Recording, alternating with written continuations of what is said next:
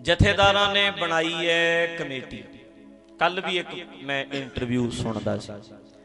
ਜਥੇਦਾਰ ਕਹਿੰਦੇ ਆ, ਕਮੇਟੀ ਬਣਾਈ ਹੋਈ ਹੈ ਤੇ ਸਾਰਾ ਕੁਝ ਕਮੇਟੀ ਦੇ ਹੱਥ ਹੈ ਸੀਡੀਆਂ ਦੇ ਦਿੱਤੀਆਂ ਨੇ, ਕਮੇਟੀ ਘੋਖ ਕਰ ਰਹੀ ਹੈ ਤੇ ਜੋ ਕਮੇਟੀ ਫੈਸਲਾ ਕਰੇਗੀ, ਉਹਦੇ ਉੱਤੇ ਅਕਾਲ ਤਖਤ ਵਾਲੇ ਡਿਸੀਜਨ ਲੈਣਗੇ।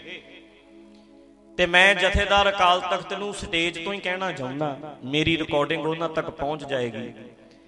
ਵੀ ਇੱਕ ਤੇ ਜਿਹੜੇ ਬੰਦੇ ਤੁਹਾਡੇ ਬਣਾਏ ਐ ਤੁਸੀਂ ਕਮੇਟੀ ਇਹਨਾਂ ਦੇ ਨਾਂ ਜੱਗ ਜ਼ਾਹਰ ਕਰੋ ਵੀ ਬੰਦੇ ਕੌਣ ਕੌਣ ਨੇ। ਅਜੇ ਤੱਕ ਇਹ ਨਹੀਂ ਦੱਸਿਆ ਵੀ ਕਿਹੜੇ ਕਿਹੜੇ ਬੰਦੇ ਕਮੇਟੀ 'ਚ ਪਾਏ ਐ ਇੱਕ ਤੇ ਅਸੀਂ ਸਾਰੀ ਸੰਗਤ ਜਾਣਨਾ ਚਾਹੁੰਦੇ ਆ ਵੀ ਕਿਹੜੇ ਕਿਹੜੇ ਬੰਦੇ ਐ ਕਮੇਟੀ 'ਚ ਪਾਏ ਐ ਹੋ ਸਕਦਾ ਸਾਡੇ ਸੰਪਰਦਾਇਆਂ ਤੋਂ ਰੋਜ਼ ਸਰੋਪੇ ਲੈਣ ਵਾਲੇ ਹੋਣ ਤੇ ਉਹੋ ਜੇ ਤੁਸੀਂ ਕਮੇਟੀ 'ਚ ਪਾਏ ਹੋਣਗੇ ਤੇ ਉਹਨਾਂ ਨੇ ਸਭ ਕੀ ਕਰਨੀ ਉਹ ਤੇ ਸਾਨੂੰ ਪਤਾ ਹੀ ਹੈ ਡਿਸੀਜਨ ਕੀ ਲੈਣਗੇ।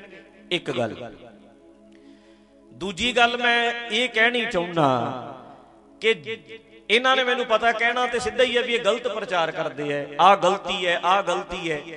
ਜਿਹੜੀਆਂ ਸੀੜੀਆਂ ਚੋਂ ਇਹਨਾਂ ਨੂੰ ਗਲਤੀ ਲੱਭੀ ਐ, ਉਹ ਸਾਰੇ ਦੀਵਾਨਾਂ ਦੇ ਨਾਮ ਜੱਗ ਜ਼ਾਹਰ ਕਰਨ ਵੀ ਕਿਹੜੇ ਕਿਹੜੀ ਸਟੇਜ ਤੇ ਕਿੰਨੀ ਕਿੰਨੀ ਤਰੀਕ ਨੂੰ ਦੀਵਾਨ ਜਿਹੜਾ ਇਹਨਾਂ ਨੇ ਸੁਣਿਆ।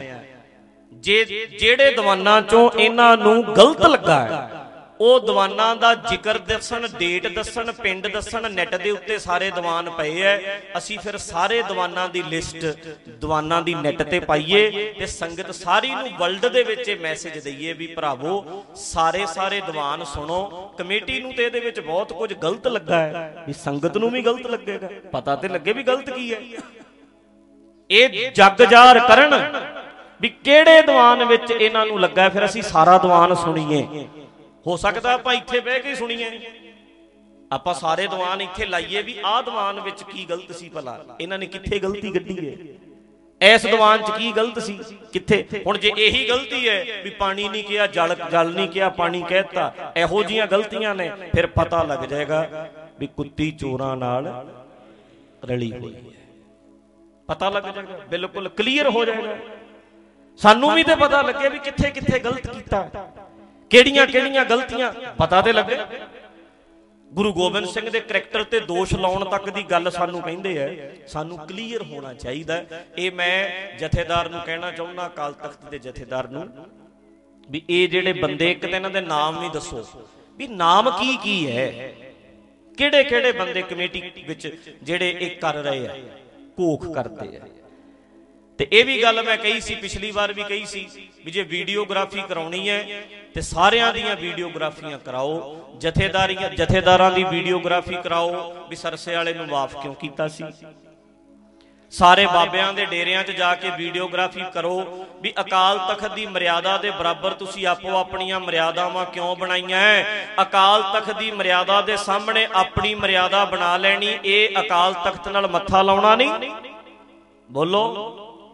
ਸਾਡੇ ਵਰਗਿਆਂ ਨੂੰ ਕਹਿੰਦੇ ਅਕਾਲ ਤਖਤ ਨਾਲ ਮੱਥਾ ਲਾਉਂਦਾ ਹੈ ਪਰ ਟਕਸਾਲ ਦੀ ਆਪਣੀ ਮਰਿਆਦਾ ਹੈ।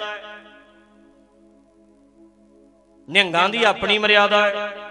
ਹਜੂਰ ਸਾਹਿਬ ਦੀ ਆਪਣੀ ਮਰਿਆਦਾ ਹੈ। ਨਾਨਕ ਸਰ ਦੀ ਆਪਣੀ ਮਰਿਆਦਾ ਹੈ। ਰਾੜਾ ਸਾਹਿਬ ਦੀ ਆਪਣੀ ਮਰਿਆਦਾ ਹੈ। ਇਹਨਾਂ ਨੇ ਸਾਰੀਆਂ ਸਾਰਿਆਂ ਨੇ ਆਪੋ ਆਪਣੀਆਂ ਮਰਿਆਦਾਵਾਂ ਬਣਾ ਕੇ ਅਕਾਲ ਤਖਤ ਦੀ ਮਰਿਆਦਾ ਨੂੰ ਚੈਲੰਜ ਨਹੀਂ ਕੀਤਾ ਬੋਲੋ।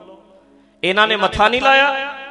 ਇਹ ਤੇ ਬੜਿਆਂ ਸਾਲਾਂ ਤੋਂ ਮੱਥਾ ਲਾ ਕੇ ਬੈਠੇ ਐ ਕਹਿੰਦੇ ਸਾਨੂੰ ਐ ਵੀ ਅਕਾਲ ਤਖਤ ਨਾਲ ਮੱਥਾ ਲਾਉਂਦੇ ਐ ਇਹ ਤੇ ਪਹਿਲੇ ਦਿਨ ਤੋਂ ਮੱਥਾ ਲਾ ਕੇ ਬੈਠੇ ਐ ਆਪੋ ਆਪਣੇ ਪੰਜ ਪਿਆਰੇ ਆਪੋ ਆਪਣੀ ਆਪਣੇ ਆਪਣੇ ਅੰਮ੍ਰਿਤ ਛਕਾਉਂਦੇ ਐ ਮੱਥਾ ਤੇ ਇਹਨਾਂ ਨੇ ਲਾਇਆ ਅਕਾਲ ਤਖਤ ਦੇ ਨਾਲ।